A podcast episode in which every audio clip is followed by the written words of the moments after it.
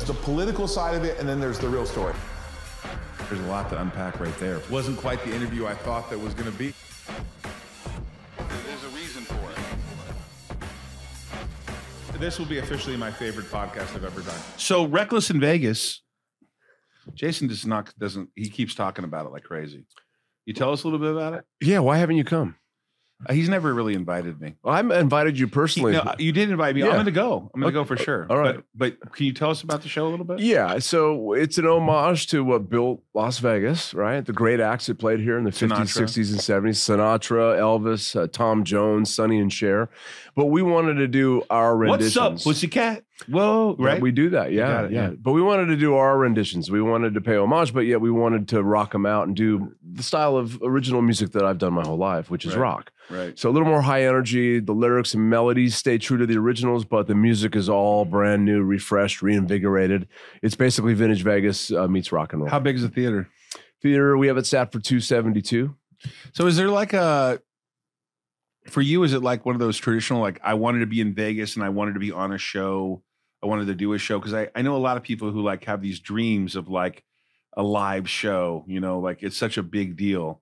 Have you done a lot of them before you did Reckless in Vegas? I've been doing music my whole life, uh, but when I was younger, I knew that I needed resources. I needed finance to be able to do it. So I Mhm. started a carpet cleaning company in 1990. I was 20 years old, oh wow. and that It finance wasn't Z Best, was it? it was kidding. not the best, but that guy was kind of an inspiration in the Yeah. very beginning until I all you know Till it fell was a apart. scam. Yeah. yeah, Yeah, we, exactly. We actually cleaned the carpets and we did a really good job, but it gave me the money to be able to do my dream, and so I produced the first couple of albums in in, in the '90s, and uh, we toured. We were on the VH1 Rock Across America tour.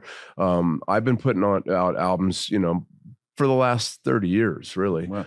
Hey, this is an unusual podcast because we have a rare guest who's from the Risk On Show, Jason Bartholomew. Jason, you know Michael.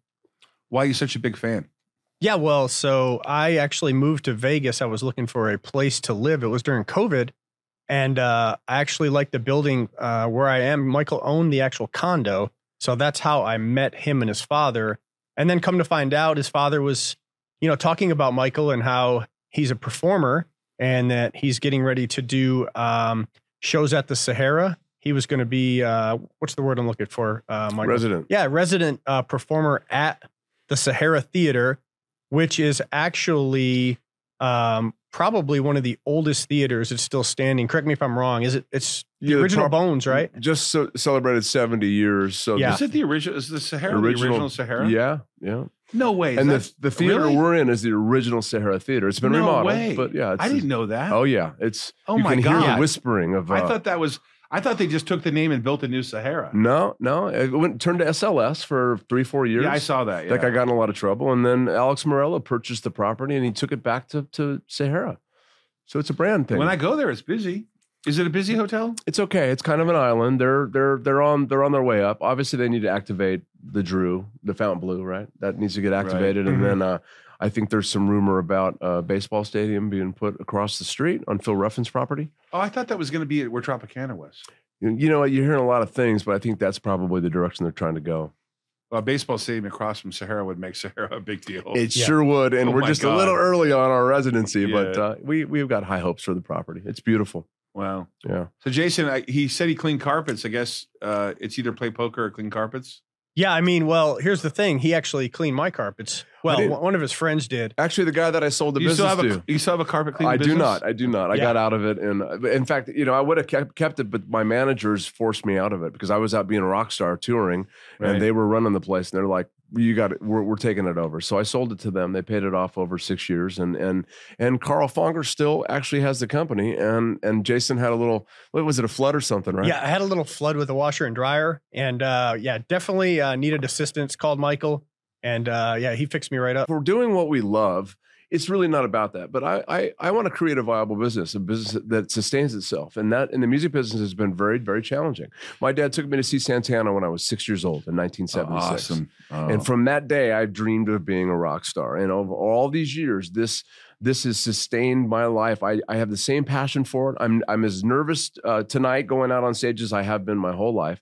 It's performance anxiety that I call excitement, and I love it. And I walk through that fear and that excitement, and uh, it's it's never wavered. So there's so something we have a lot magical. to talk about, and I, I don't want to bring up this last uh, uh, the subject about Bruce Springsteen yet, but you s- you talk about just being a did. Mm-hmm. rock star and all this stuff, right? Mhm. Every rock star I know had some form of like whether they, you know, I know in a lot of them. You know, I gr- I went to school with um, the guy from Stone Temple Pilots, Scott Weiland. Scott Weiland. right? Mm, Who's not around, sad story. right? Yep. so that's- Um, I knew the guys from Sublime. One of Yeah. them's not around. That's we, right. we know these stories, right? yeah.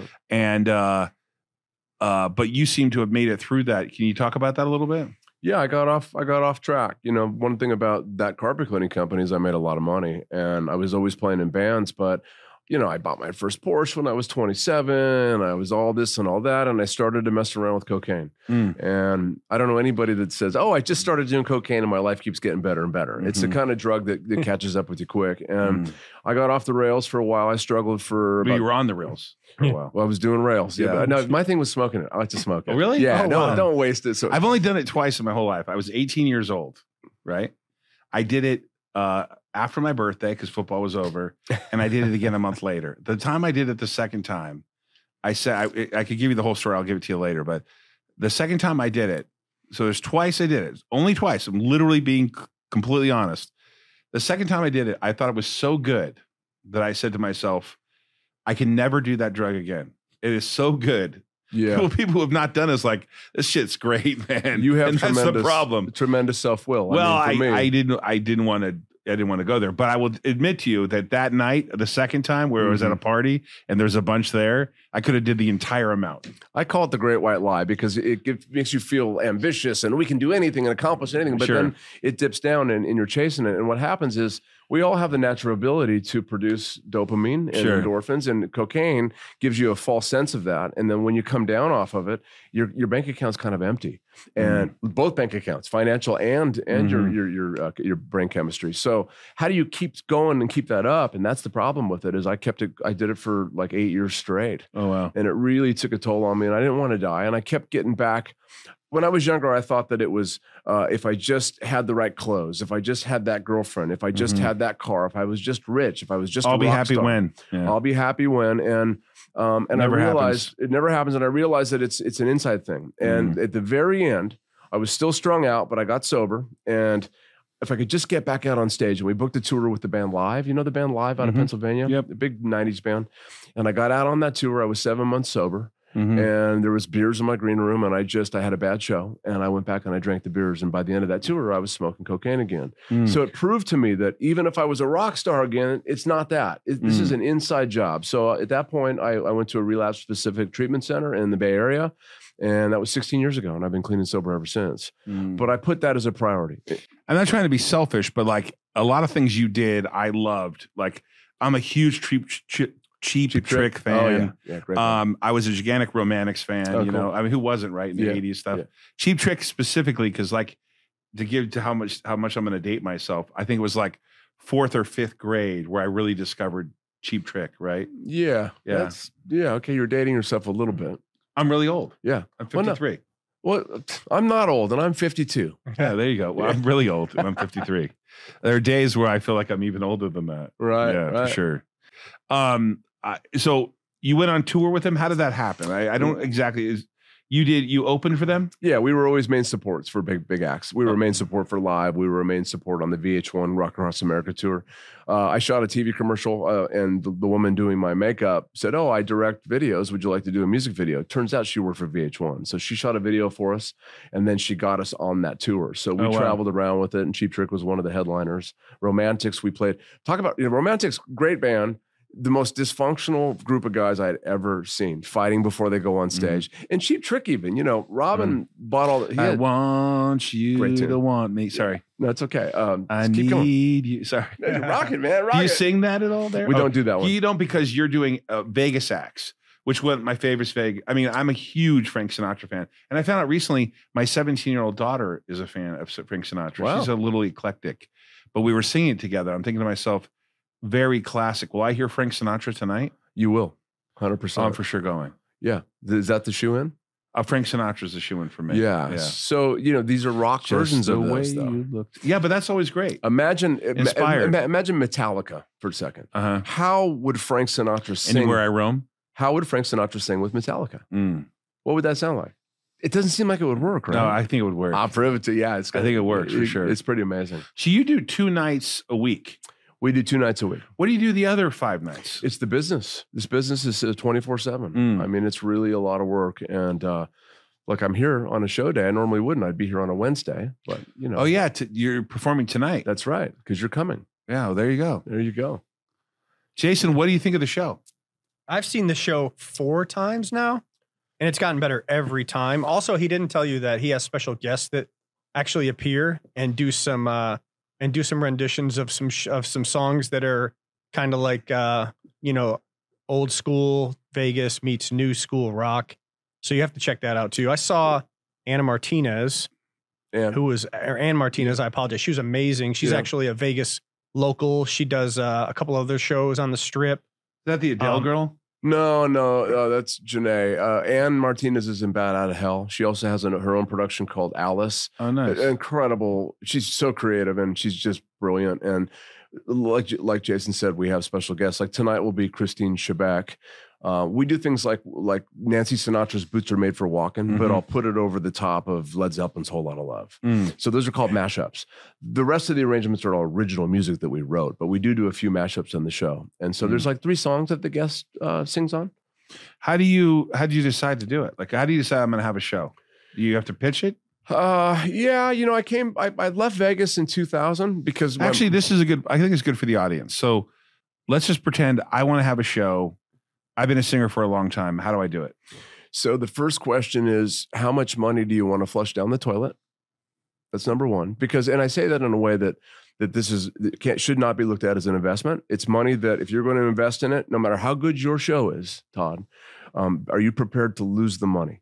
Because there's a chance you're not going to recoup the ROI on it. We can't. It's it's you never know in this business. It's art. Art's a challenging thing. So that's Mhm. first and foremost. How much money do you have to do it? But what's the show like? What's it about? Do you have a home? Where do you want to be? What part of the strip do you want to be on? Las Vegas is the hardest place in the world to have a residency. And I was naive to that before we started that. Hmm. But I know that now. And I don't want to poo poo your dream, Todd. If you've got the show, I'm going to show you and help you help you do it. But here's the I reality. like to have of a it. reincarnated. Jo- I'm a reincarnated George Michael. You Just wanna do George overweight. Michael? Yeah. You want to do George Michael? Just overweight. Yeah. Yeah. I'll just like. I'll, I'll, Can I'll you sing. sing? I used to sing George. Mi- I used to sing cover for George Michael, but that was hundred years ago. Wow. Yeah. Oh. That was like so. I'm 53. That was uh, a long time ago in a galaxy far, far away. Why don't you just join our show? Um, Uh, that'll never happen in a million years. You- You're wasting your time. we're going Let's to not pull him even up go on there. stage tonight. Don't That's even what do we're that, gonna or Yeah, I yeah. won't go. I'm not going. I, you do not. You do not want me to sing. It will be bad. You You, have my word. I will not bring you up on stage. are doing something. No, no. Hey, one Don't thing- do it. One thing I'm about gonna me- sit in the back. No, if way I tell back. you, if I tell you I won't do something, I promise you. I no, you won't. don't want to because it would be a disaster for your show. Everyone would leave. But then it's a comedy show. It would turn into a comedy. Well, for that's sure. fantastic. For sure. then. People like to Sure. laugh, you know. Was there moments in time where you took tremendous risk to get where you are? I think the the my career's plethored with that. I mean, there's another side of ambition too for me that I practice and that I'm always going to remain ambitious, but not at the expense of being grateful for what I have and what I've accomplished. It's Mhm. very easy to lose sight of that. Um, climbing the ladder, I mean, even just walking up to somebody that clearly uh, you're imposing on, but to get your foot in the door, I've done that many times Mm. picking up the phone and and and taking a risk and just trying to uh, connect with somebody that you don't know cold calling right it's sales everything's sales It's all sales. and and i've done that my whole life you know whether it was the carpet cleaning company or my music career um uh, i i just had an experience a couple of weeks ago with the own- about a month ago with the owner of the property and i decided to impose on him and i took that risk it needed to happen and and, and that that fear that we feel that stops us i've Mhm. learned to make that put that fear behind me and i use that energy to push me into things Hmm. i deal with it every night going out on stage when Oh, i you- perform being afraid. yeah Is it helpful that your wife's there? um she's very grounding for me Mm. you know i'm high strung add all over the place she is a more uh she, i- i- the, the minute i see her I, I immediately take a deep breath and i'm grounded you know Mm-hmm, Mm. she doesn't she doesn't bite my bait if you will like like if i am in a bad way if i'm stressed out i become very critical of Mhm. everything she knows that's me and not her so she doesn't bite that bait she can set a boundary she's she can hold a mirror up Mhm. she's very good at that and i think that's why you know we're married Mm. How um long you been married? four years been together seven years Kids? uh three dogs and six chickens Really, the chicken part? Yeah, we got six, we got six chickens. All right. You like- you like hen eggs? lands? Yeah, they're all hens. No Yeah. roosters. No roosters. Roosters are a problem. Yeah, for sure. Do you I- like eggs? Of course. These are organic, nothing but love, baby. Nothing but Really? love. Yeah. And I prefer mine with pesticides and shit Okay, like that. yeah, I go got to to the- make sure they're. Real. Go to the store and get I those. mean, I get those at the store. yeah. That's why they're white, right? 'Cause your yours come out a different color, right? Well, yeah, we have a couple of brown birds, and so Yeah. they lay brown. And do they really? Yeah, yeah, Yeah. Also, double eggs. Once in a while, you get a double egg. There's two yolks and one egg. Yeah, it's incredible. Really? But no kids though, so we just have the fur babies. You know, Are you gonna have kids? we're talking about it. You know, I'm Mm. 52. Jole's 35. Uh, she's now would be the She's time. a baby. She's a baby, but that baby, you know, for women, it's, it's My, a little Not really. My wife had twins at 35. twins at 35. Yeah, it's not that difficult. Not, Okay. not nowadays. Well, she's not. I think the pregnant issue yet. is your eggs get your eggs. You got to if you're gonna wait too long, you just got to freeze those eggs. But Yeah. you, you know, baby, uh, uh, what's her name? Uh, Kelly Preston. After her son died, she had a, di- a son at 49. yeah, it's just risky. It can be Yeah, done, right? yeah, for Right? sure. And also, I don't feel. Uh, You mean like the wife dies, you keep the kid? yeah, that's it. That's risky. That's risky. Yeah, I mean, now a long time ago, women would die in childbirth, and the guy would be like, "Okay, now I got a couple kids, but no wife." risky in having a healthy child uh, risky in the sense that you know i'll be 70 when they're 18 that worries me a little bit you know maybe they'll keep me young i don't know Seventy. Yeah, you'll probably be young. It'll probably keep you young. yeah it'll help with They have a that reason to be around. what about the disconnect though with young kids like my niece uh, we, we've been raising my niece because my sister suddenly passed away you three mean years young ago kids? she my niece is 19 now Yeah, most of them are stupid. Well, but the, the disconnect meaning from my interest in my she's always showing she's a Harry Styles fan, huge. She's always By the way, you're nicer about it than me. They're not really stupid. I'm kidding around. I would go with unaware, Mhm. um, lazy, stupid. Well, I'm not going to say stupid anymore. I, I should not have said that. But they're unaware of how the how money's made because apparently you can just give away student loans. You can just forgive them. Yeah. and you don't have to pay things back. Well, that'll teach a value system, right? Exactly, Yeah, right. I- it's a different time. You know, who who am I to judge that? I don't subscribe to that notion. I think that value is created. You create it, and you go work for it. And Mhm. I had a job at thirteen.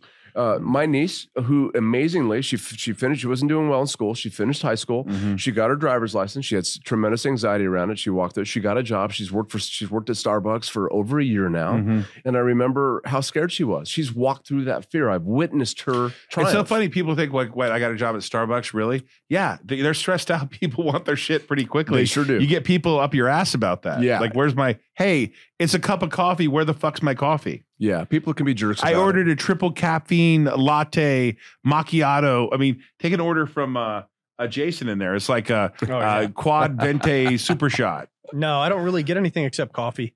What do you straight, get? straight coffee. Yeah. You don't little, get bit, a of- little bit of macchiato? sugar, raw sugar. Macchiato once in a while. Oh, he's in denial. He's not being He's honest in right now. denial. Man, do you have an issue with uh, how you order your coffee drinks? Do It's you really want to talk just about this? uh, hot caramel macchiato if I'm going Oh, off the Oh, okay. grid. Now we go. All right, the truth comes out.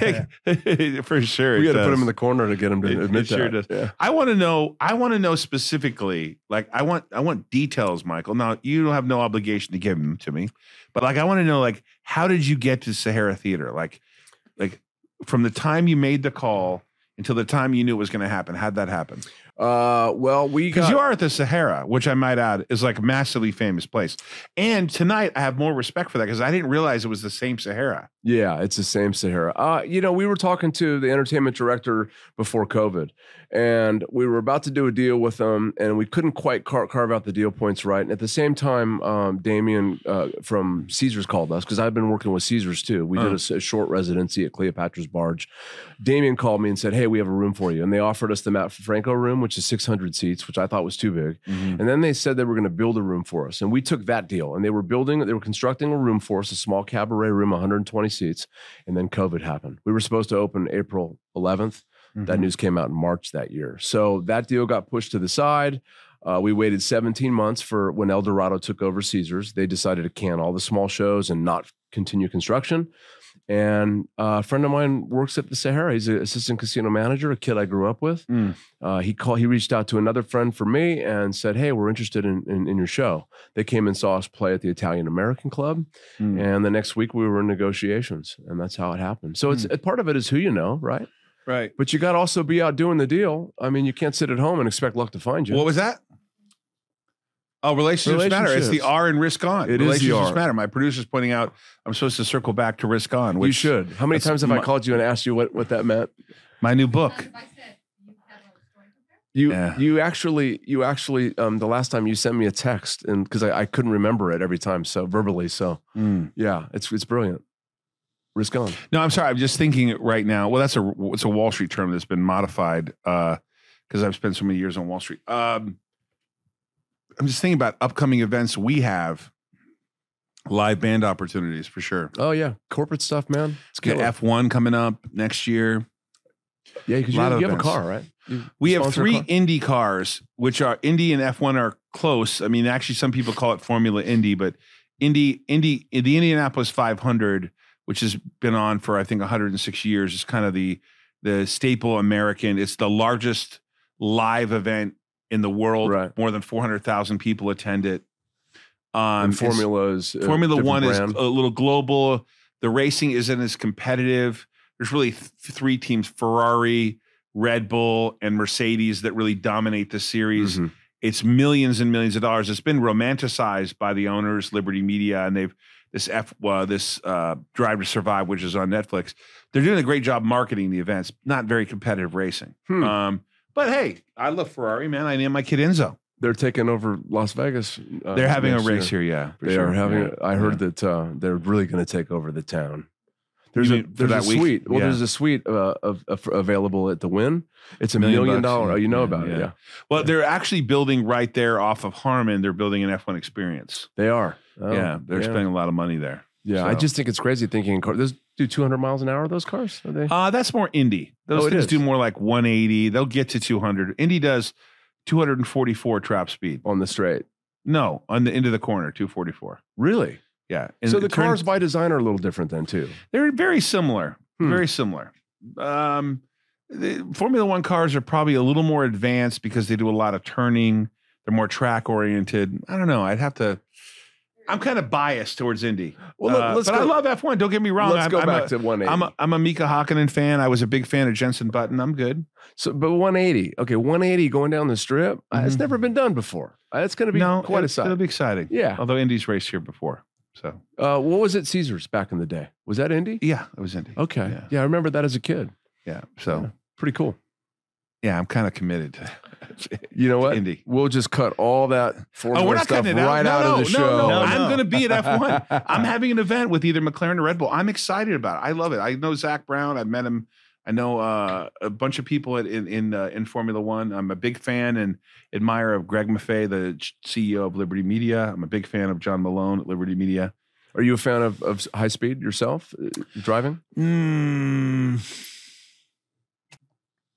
I don't know, Jason. Am I a big fan? of Uh, him? yeah. You drive fast. Yeah. nah, I don't. Yeah, Ferrari. But but you got places where you can hit it. You ever take it out to the track? No, that will never happen. Why? Because it's, my It's- Ferrari is more of a the Mona Lisa. I don't think you drive the Mona Lisa fast. I've driven it to like 110 miles an hour. It's capable. Of, it's an F450. It's a it's a the last edition where they made a naturally aspirated engine, Oh. so it has a certain unique value to it. Gotcha. So I uh, You don't want to beat it up. not only do I not beat it up, but I barely drive it. It sits in a garage uh, that is feels like it's internally controlled because it's the proper temperature in there. And Some someone else drives it for him. Can I keep my cigars Actually- in your Ferrari garage? you, Yeah. you could probably take it for a drive if you wanted to.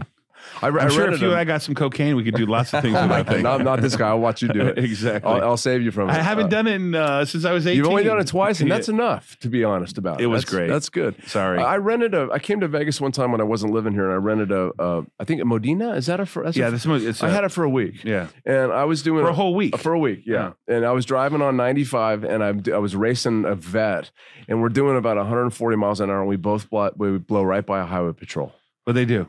Came up next, we both slowed down. Came up next to us, and he pointed our fingers at his finger at us and told us to slow down. And I don't know if he was on his way home or didn't want to deal with it, but we didn't get in trouble. But that car was something else. Jason and I. Uh, I think that I, I was driving a Ferrari Yep. and you were driving a Lambo, I right? think I had a Huracan. Yeah. Yeah, we had a we've had a we've had that same We experience. were out in like Boulder I like City. fast we cars. were out in Boulder City Yeah, we doing were really flying. fast. Yeah. Yeah. you'd like our car, my car. You'd like Yeah. it a lot. But believe it or not, my favorite car is the S550.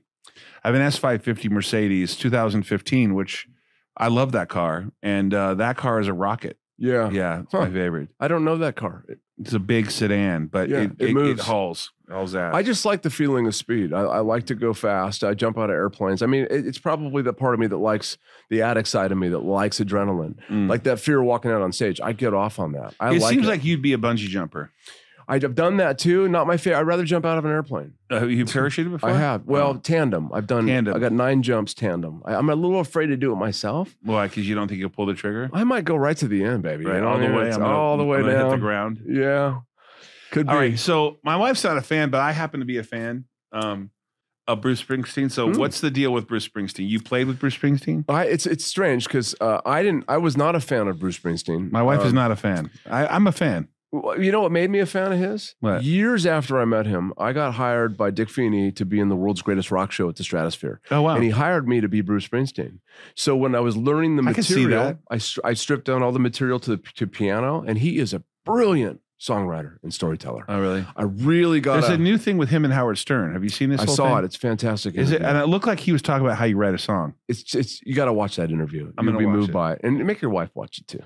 Uh, I'm gonna. uh, She's. I, Encourage her. I'm not like a, you know, born to run. guy. I mean, I'm not like I like it when I hear it. I Yeah. don't like go put on Bruce Springsteen. Right, right. But there's some stuff he sings that is kind of iconic. He's a right? brilliant writer, and so when I was uh, I, at 15, I lived. I moved to Portland for for about, about a year. I was Hmm. struggling in high school too. I, I played with drugs in high school. My my dad shipped me off to live with my mom at that time too.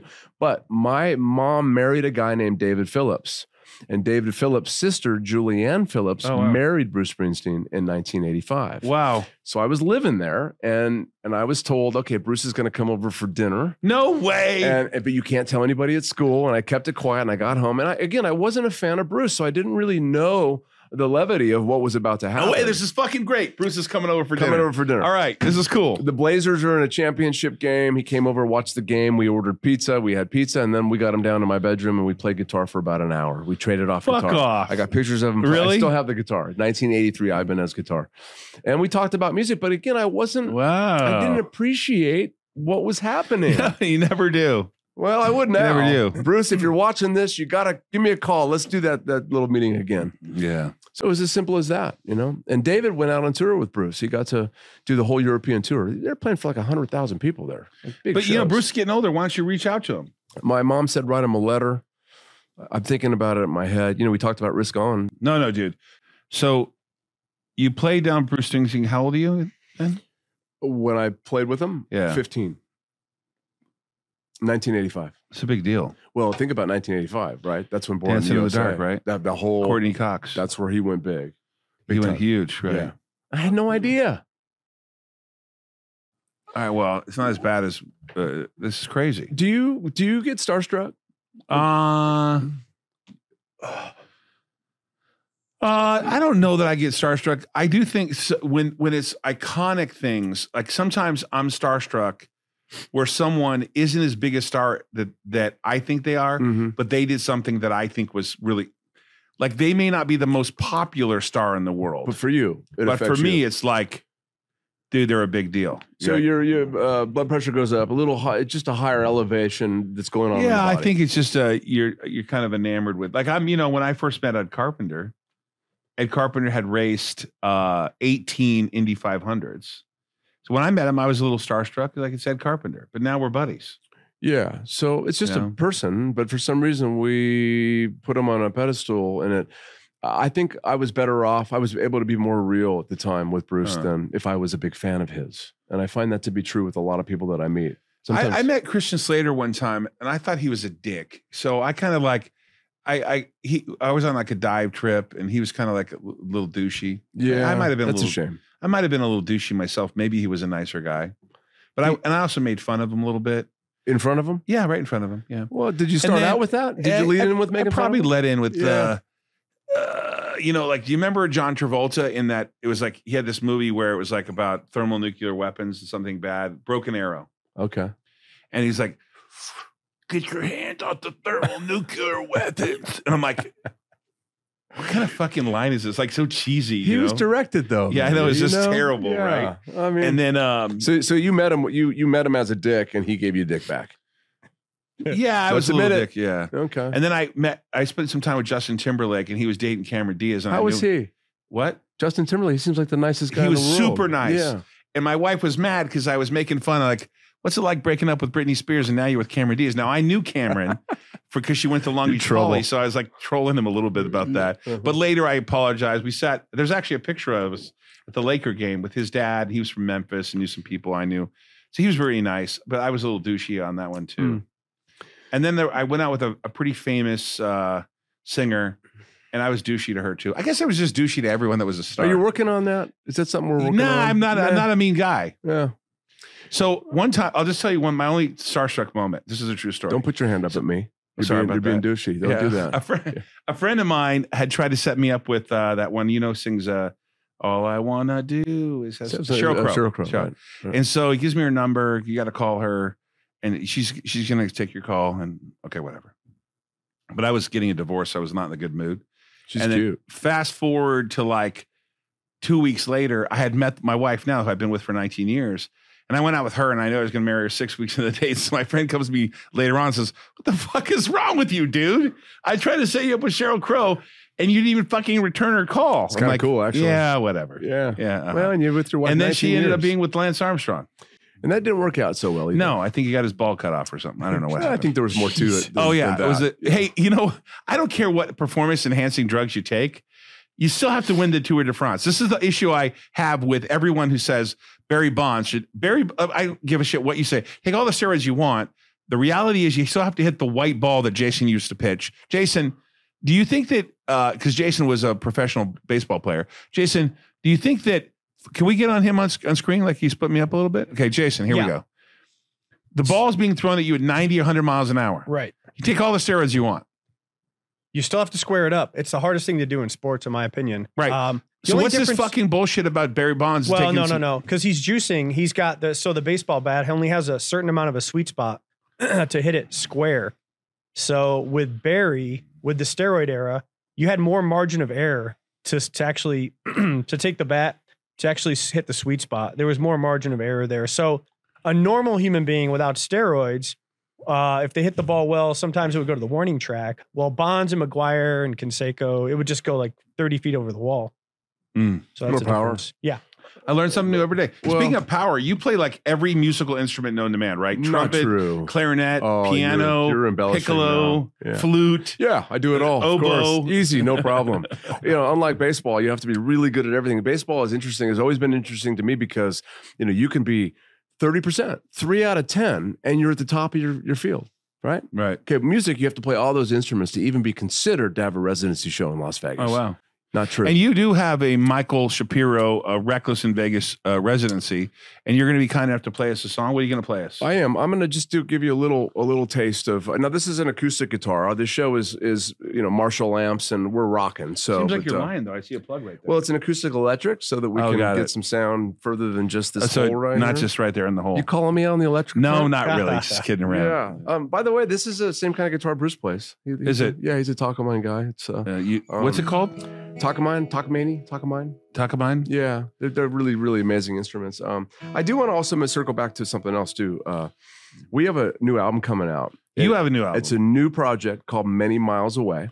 many miles away. Uh, the single will be released in January, the second single in February, and the album in March. And I, it's a collaboration with Miles Sean. Miles Sean Oh, is wow. Neil Sean from Journey. There you go. This kid is one of the greatest guitar players on the planet, and we're very excited about this music. Okay, So- I'm a gigantic Journey fan, like over the top, over the moon, original Steve Perry. yeah, guy, yeah, right. Like I love Amazing. that shit. I Yeah, love it. I mean, I'm talking. I, I remember being in seventh grade, and this girl named Christine, Christine or Christy, uh, Christina, whatever her name was, introduced me to. She said, "There's two bands you need to listen to, the Scorpions, killer. right, Yeah. and Journey." oh yeah. And so I dug her. So she's like, you know, she was always like super sweet, nothing else. Couldn't go anywhere music, with that girl. music muse. But she's like, you're gonna listen to this shit with me if you're gonna be my friend. yeah, well, I was good addicted. taste. Yeah, Journey was Can't great. live, can't live without you. That's Scorpions. Oh Yeah. man, yeah. Uh, but I'm, anyways.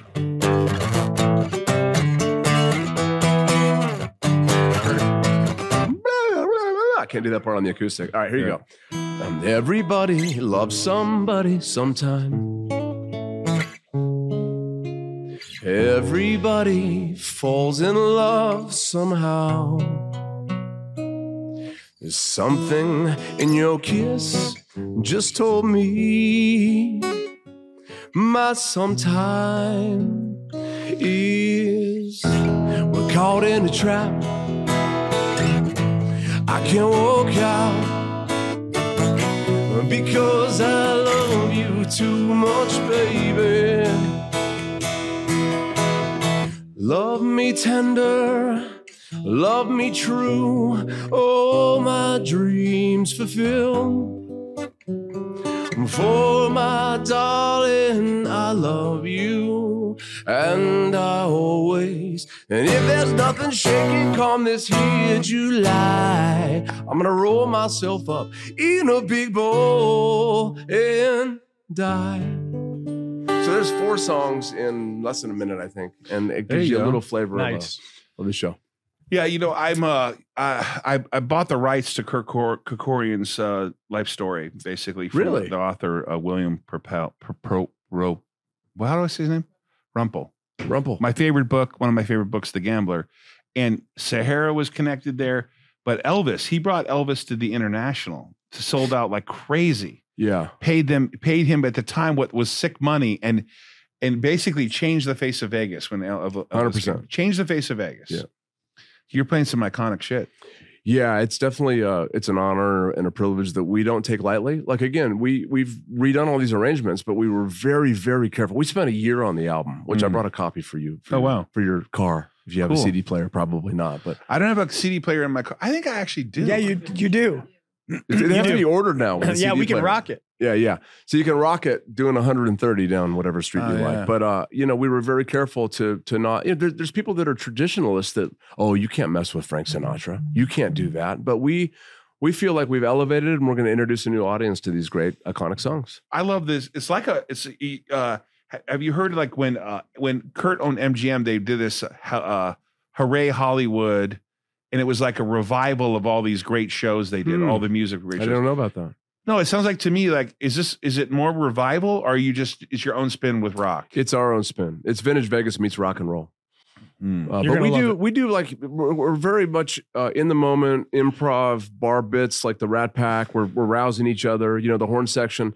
Uh, Danny Falcone was one of the he's the trumpet Oh, player. wow, there you go. I grew up with him. He- I Wow. played trumpet because of him in Wow. sixth grade. That's Really? when- yeah. And then the drummer Jack has been. I've known Jack's the first kid I ever played music with Wow. in 1980. We were 10 years I old. played the trumpet from like third grade to like I don't know to like Can you still play? no You can play for like three seconds. yeah And I, then all of a sudden it's then like, my lips hurt and shit Yeah, like that. it's But I tough. used to play. Yeah, Yeah.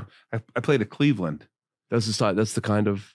Yeah, That's the brand of the. yeah, instrument? Cleveland. Yeah. I had an Olds. oh really? Do you know Olds? no, Oh, I don't know Cleveland, so we're even. what the fuck? I don't know, man. You I know, think I we can actually talk still about this. have that trumpet. By the Do way, you? Yeah. Mine got stolen out of my garage. Oh, that sucks. If you stole my trumpet, bring it back. I want it back. So, do you have a favorite instrument you like to play?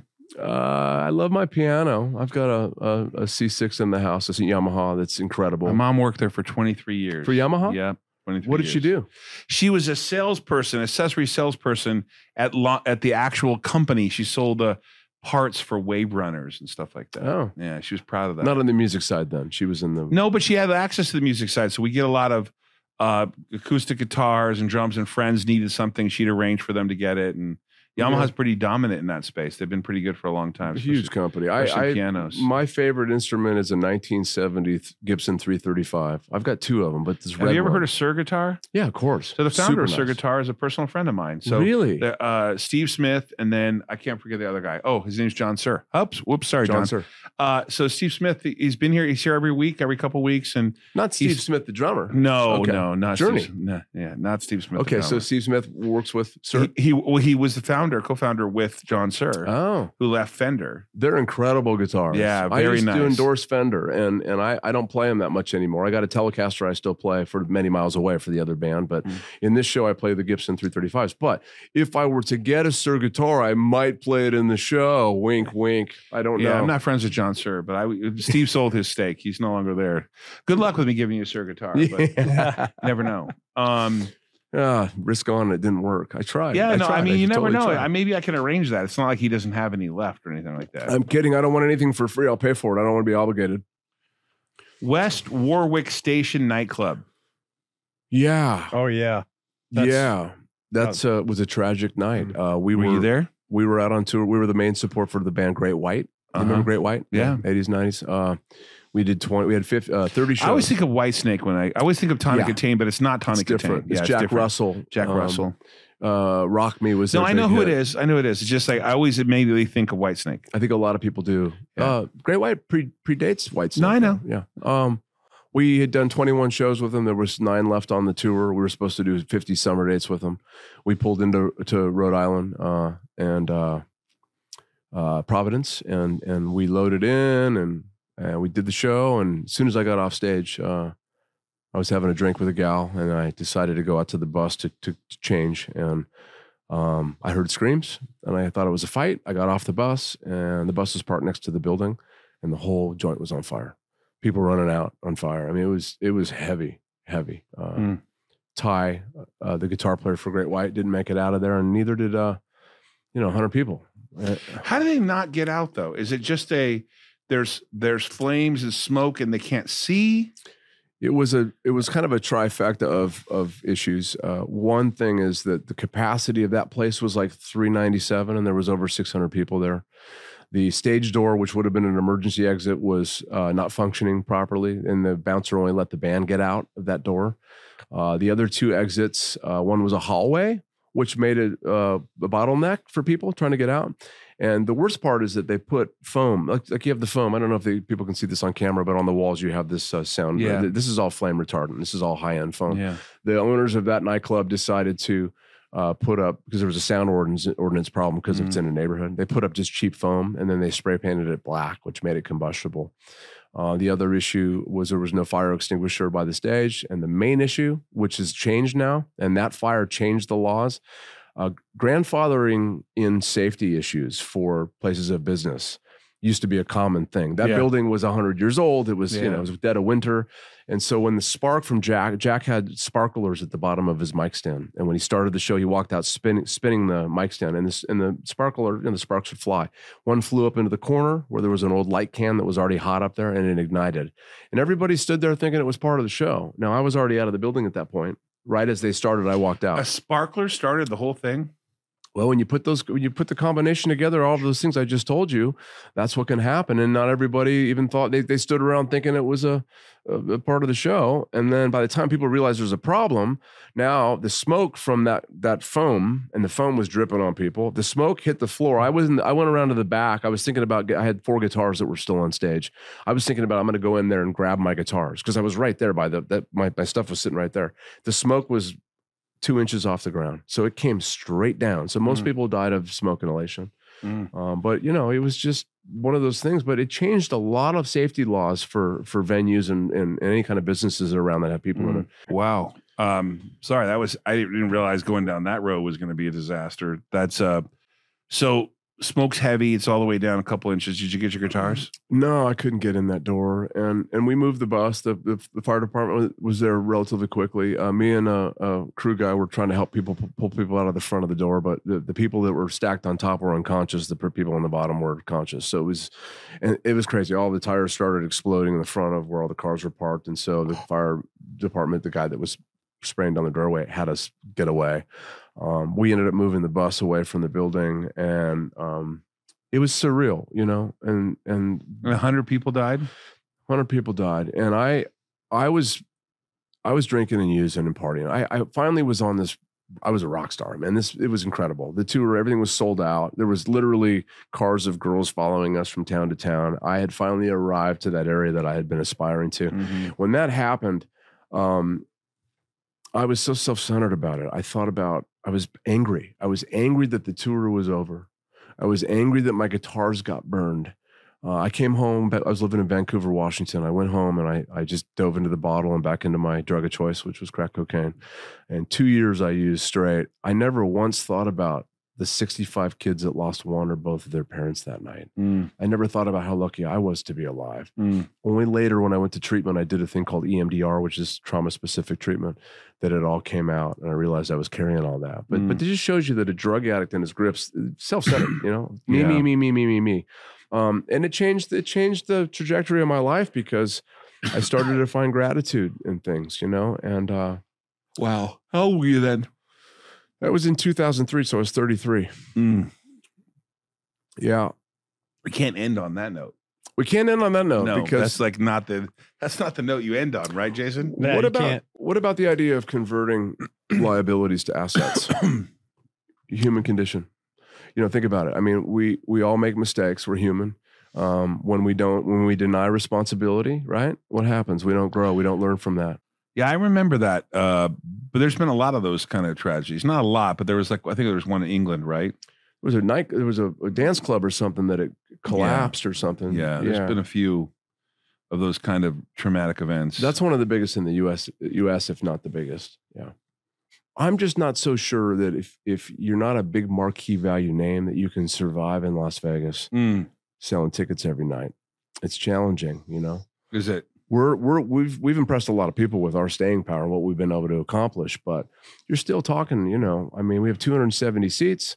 Uh, we're maybe doing 60 tickets a night. You know, and we comp a lot and fill the room. You know, uh, there's revenue, but it's expensive. It's expensive. We spend a lot of money marketing and advertising the show. I pay my cast really well. It's it's it's an interesting business, you know. Right. It's a it- we, we look for vanity investors that just want to be in the entertainment business that want to get involved in that because there's a chance that it can hit and there- and you see it if you do the pro forma and you see it, it's a viable business. How do you compete with Aerosmith? Who's reckless in Vegas? Mm. right? I mean, look at who look who's coming and playing this town. Bruno Mars. It goes on and on. Adele, you know, right. and they are sucking up the bandwidth. Plus, it's a matter of math. Think of how many seats are available in this town, especially with sports teams now. How many people come to visit? How many seats are available for sale? Right? How do you cut into that? So it's challenging. But, but I'm never going to quit. I love it so much. We'll keep doing what we're doing, and we'll find another home. It's got to be right. You know, we want we want to be paid to do what we do. We Mhm. don't want to have to pay to do what we do. We bring the talent. We put the show together. You know, right. why are we advertising for your property? Mm, Why are we spending the money doing that? You do that. You do that for me. You know, now we Right. got a partnership. right. My work ethic is off the charts. I will work 24/7 for you. You partner with me, you have you have all of me. It's not just my music talent, not just the show we created. You get all of me. What do you think of those small venues? It's always I've always like like if you recall, uh, my buddy used to own one. That's where River Phoenix died. Yeah, Viper Room. Viper Room. He- so, what do you think of those small venues? I've always kind of liked them. Are they are they, are they good or? I mean, you like doing those small venues? I do. I like the intimacy of them. I mean, we've done plenty of tours because I've done original music for you know a couple of decades, and uh, we play clubs and small theaters. The clubs are fun. You know, it's just about people. Uh, that particular venue, ironically, is owned by I believe Red Mercury, which is the is, is we're partners with on on the Sahara. They did all of our, our laid out our marketing for us, Mm. and uh, but they I think they own that venue actually. I like the Viper Room. I've played there many times. Uh, But I just meant like that style because I was thinking like for me in Vegas now that I'm here. Yeah. I've been. I know Jason doesn't even know this, but today I was down in the art district it's cool. looking at property. Um, did you go with me? No, sorry. Um, I'm looking at uh, opening a poker room. Yeah. like poker only with Mhm. a nice restaurant. You all right over there, Jason? That sounds good. Yeah, cool. He's shaking. Does Yeah, that he, mean anything? he doesn't feel good. Um, Yeah. But then I, I, I look at these other things, and they're they're like these big these big venues here. But I went to a jazz club over on the other side of town. I thought it was pretty. co- Was I watched a guy? Um, what's his name? The Elijah Rock. talking about Gambit. Where did you yeah, go? Gambit. Yeah. Yeah, Yeah, okay. I- that's and I- Ken Couture's place. it's kind of a cool. It's like a. That's for sale. is it? Yeah, he, he'll he'll be at the show tonight. Actually, the owner of that place. Oh, really? You want me to that's introduce you? That's the jazz club over there. Yeah, on, in Henderson, right? Gambit and the Yeah. bank, and it's got the Yeah. it's a small little room, It's supper small. club, Yeah. poker bar when you Supper walk club. in. Yeah, yeah, Yeah. supper club. Yeah. yeah. Well, uh, my dad and I were talking because my dad and I were gonna. There's a place for sale of, off of Windy Avenue in town, over by Town Square.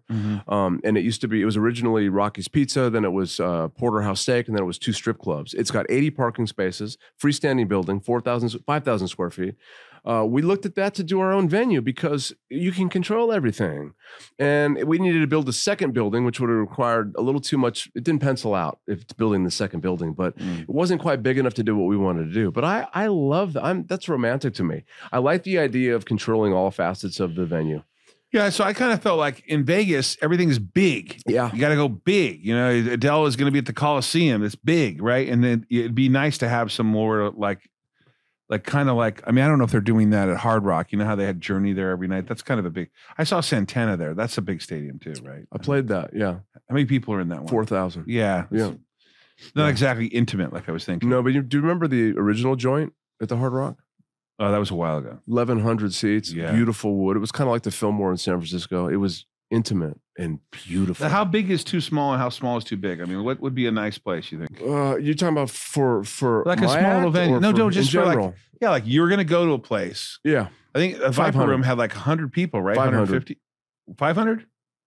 yeah. Oh, I saw um, ex ambassadors there. There was only like 100 of us invited. No, no, 500 would be the size. Viper room's small. You're probably 150. Oh, yeah. 100 yeah, yeah, yeah. My thought is that if you do 500, you can do you can you can play with the seating in it. You don't have to have theater seating. You could do 500 theater seating, but you could also put cocktail tables out and have different types of. I like multi-purpose rooms. If you're going to build a venue and have a venue, don't be restricted to one type of thing. Is this like a Copperfield thing where you have like uh, seats and then like a, co- a table and then seats and a table? you could do it that way. It- that's why you need a bigger space. So you can, because I Mhm. want to accommodate anybody coming in and what they want to do. I like versatility. And I think if you if you pigeonhole a deal like that, that's what you get. Why is Gambit selling that place? Uh, he he spent a lot of money in, in in it, and I think his focus is in on some other bars. You can talk to Ken Mhm. about it, and I don't want to speak for him, but uh, I think they overbuilt it, and I think it's a tough location too. I really do Oh, being over in Henderson? where it is in Henderson. If you look at the houses that are around there, he took pokers out of there too. They had a 15 machine license there Mm. and they took it down to six, I think. Mm-hmm. I think the pokers were sustaining it prior to his purchase there. So, but it's a beautiful little spot, but it's small. How many people do you think? could Mm. Yeah, fit it in was there? it was small. I was it was pretty tight. Yeah. And I, and I watched Eliza Rock sing there, and I was like, "Wow, I was, I, he was pretty impressive." Yeah. Oh, 100%. Yeah, so I was, Excellent. I was pretty. Do you know him? I You know- do. Yeah. Amazing. Oh, you know Elijah Rock? Yeah. Oh, wow. Yeah, he's he's Small a, town. yeah. I guess it is a small Yeah. town for sure. Yeah. So where will you tour? You think? Uh, you know, wherever the money is, you know, I hate to be shallow about it, but that's really what's driving it now is that uh, we're a Las Vegas uh, headliner and this is what it takes for us to co- go out. And uh, we, we've already done some stuff in Palm Springs. That was fun. That's not Mhm. a very far drive. Right. We're going to do some fly dates. I've never, I've never toured or performed in Asia. I Mm. think that would be a, I've done Europe, right? Done all over Europe, done UK. Uh, How do you set up an Asian tour? I have no idea. Yeah, me neither. Yeah. Uh, I'll hire somebody that knows how to do it because I wouldn't know how to do it. Would you go cold turkey? Do they know you in Asia? Yeah, you go cold turkey is an American act. Uh, we're not. Oh, we- really? Yeah, we don't. We this particular product is really hot for for that kind of area. Reckless in Vegas. Yeah, So it would be Reckless in Vegas on tour or your album. reckless in. Ve- I'm talking about reckless in Vegas now. What we're gonna do after this residency ends, right? We You would take the show on on the tour. road. Yeah, it's relatively small. It's 12 people, including crew, three piece horn section, two background singers, two dancers, three piece band. I know we're kind of getting into the weeds here, but like, what's something like that cost to produce? Off the air. Yeah, that's I'll what I share it with you. figured. Yeah, yeah. Um, it's reasonable, but it's not cheap either. So you know. and you have to travel all them that t- take them all It's over. all incorporated in the price. That's your price. Yeah. know? And logistically, it's very difficult. You know, Southwest Airlines, you get two bags. So if you have 12 people, that's 24 bags. That's not going to cut it. How many bags you dragging with you? Well, you got to think about all the gear, right? I mean, if there's anything I've learned about people being musicians is like there's a lot of movement to do all this stuff. It's a lot, a lot. Of, you know, you, they go there one night here, and then two nights later they're somewhere else. Then two nights later they're somewhere else. it's sacrifice. You, you get no life. You got you're dragging around, right? People think it's so all that glamour on stage. And, and, and by the way, that's amazing, but that's only 90 minutes, right? What about everything else around it? I mean, uh, opening the show, I worked 24 7 for like even maybe, maybe eight weeks prior to, to us even opening. wow. And it was like my my my wife goes like, "Honey, are you on drugs?" She thought I was using again because I Uh. was like so excited about it, and I was go go go go go. Sure. And, but it's so much work. I mean, even you'll see the video content in the show that I've I've done all the videos. Oh, wow. I've created that content. Uh, we're all running in your monitors, all the stems and the organization of everything, the costumes. I mean, it just goes on and on. And then you get in the business side of it. You're dealing with workers' comp and payroll and all that. It's just like it's it's never ending. Not to mention marketing and dealing Mhm. with all the ticket brokers in town. And I don't want to take the romance and the glamour out of it, but that shit sucks. Yeah, I can see that. I can see how you know. I, I've known I've known a lot of fa- famous people in my lifetime, and they you know they've they've been at it for a while, and eventually they're like you know I can see why they like not really wanting to you know some people have the bug right, but others Hmm. like you know I, I do if you ever seen this thing about like Bridget Fonda right Love her. Bridget Fonda was like the most amazing actress, beautiful girl, f- famous family, and then whatever happened, she just stopped uh, acting and gained a bunch of weight and decided to let it all go. Right? You know why? No, I, I was hoping you did. no, I don't. That know was not why. rhetorical. I was hoping. No, I don't know why. I'm just saying that it- it's an interesting thing that I think people just don't want to go through the grind, right? Well, I kind of feel a little burned out on it, but I mean, uh, the idea is that you get it to a level. I mean, I've always done everything myself. I'm Yeah, just but something gets you back going, and doing it again. well every time I okay. So today's today's Thursday. So if you talked to me yesterday, and even today, I'm a little on the downside of the business. But after tonight's show, you're going to see me. It's a cycle every week. My wife told me she was like, Michael, it's the same stuff on Wednesday, and then on Saturday you're fired up again. exactly. Because I love performing. It's the greatest gift in the world to be able to go out on stage and perform your art, one's art, and change the way people feel in a positive way. People leave with more than they came with. sure. And that is the greatest. eh, We're being of service to people. We're launching a website. Um, start the, the actually goes live March first, and one half of it is really limited products between one and one of one one of five thousand, but the other part is experiences only. Like we have this thing where you're going to be able to go to a volcano in Iceland, go uh, into the spas of, of these volcanoes, a helicopter tour of Iceland, stay at this cool resort there Wow. and they're all experience based stuff, right? And a lot of times you you, you kind of drag yourself to a show, but you leave after the show pretty inspired, right? You see Right. someone who does incredible singing or does stuff that you couldn't do, or you see them doing it, you get pretty you get pretty uh, inspired by it. Yeah, that's that's that's an important thing to do in life is inspire other people. Hey man, I've kept you for a while, uh, and you got a show tonight. And we're going to do a big deal. We're going to take everyone to one of your shows. I think the Yay. 29th or 30th. I, you have my commitment for that. I'm going to invite every single employee and I'm going to get like a couple booths and we'll get some food and drinks and go see a show. I love this stuff. Thank you for that. Uh, especially since you're playing. I mean, you're, to me, it feels like a little bit of old Vegas romance. I, I'd have a whole slant on on that stuff. But I thought maybe you could do one more song. Yeah, yeah. Well, you know, we we love the the, s- the class and sophistication of old Vegas. You know, Sure. people dressed up to go to shows, and, yeah.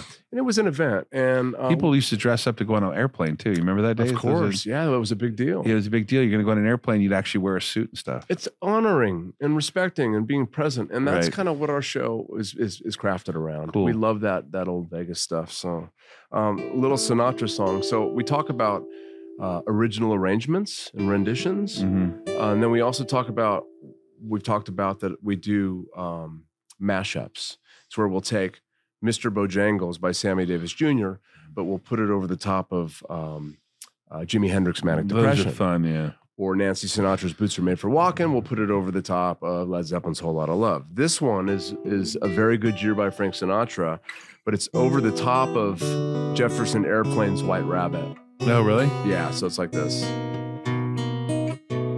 When I was 17, it was a very good year.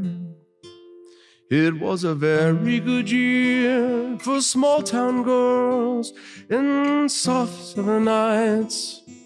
We'd ride through the lights. Is that the lyric? On a vacation. I can't remember the words. I haven't done this in so long. It was a very good year. Sorry, Frank. You know, I know how pissed off you got No, when I he's blow the fine. lyrics. Yeah. And then it goes into this. Uh, I really haven't played this one in a long time. But. When I was 21, it was a very good year. It was a very good year for blue blooded girls of independent means.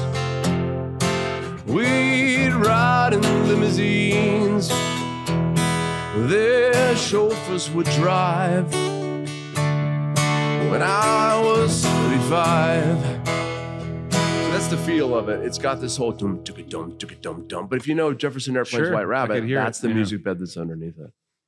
I like that. Frank, man, dude, I'm. s- I know, I know, I know. He- Mm. what? Oh, learn how to fake sin- sincerity and you got it made. Okay, I don't like that line, but Did I say that out You loud? channel uh, channel Frank Sinatra.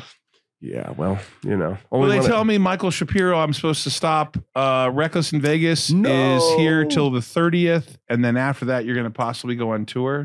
do some touring. Yeah, and then look for Many Miles Away too. Uh, we're really proud of that album with will, Neil that- Sean. will you Neil come Sean back Sean. and when the Many Miles Away comes out, you should tell us about it. I Come will. back. All right. I'll, I'll send I'll send Christy a, a private link so you can hear the album. Appreciate it. Thanks, Cool. Michael. Thanks for having me, Todd. No problem. No, I'm gonna explain it to you real quick. But don't be rolling yet. There's a reason for it. So, yeah, you got it right.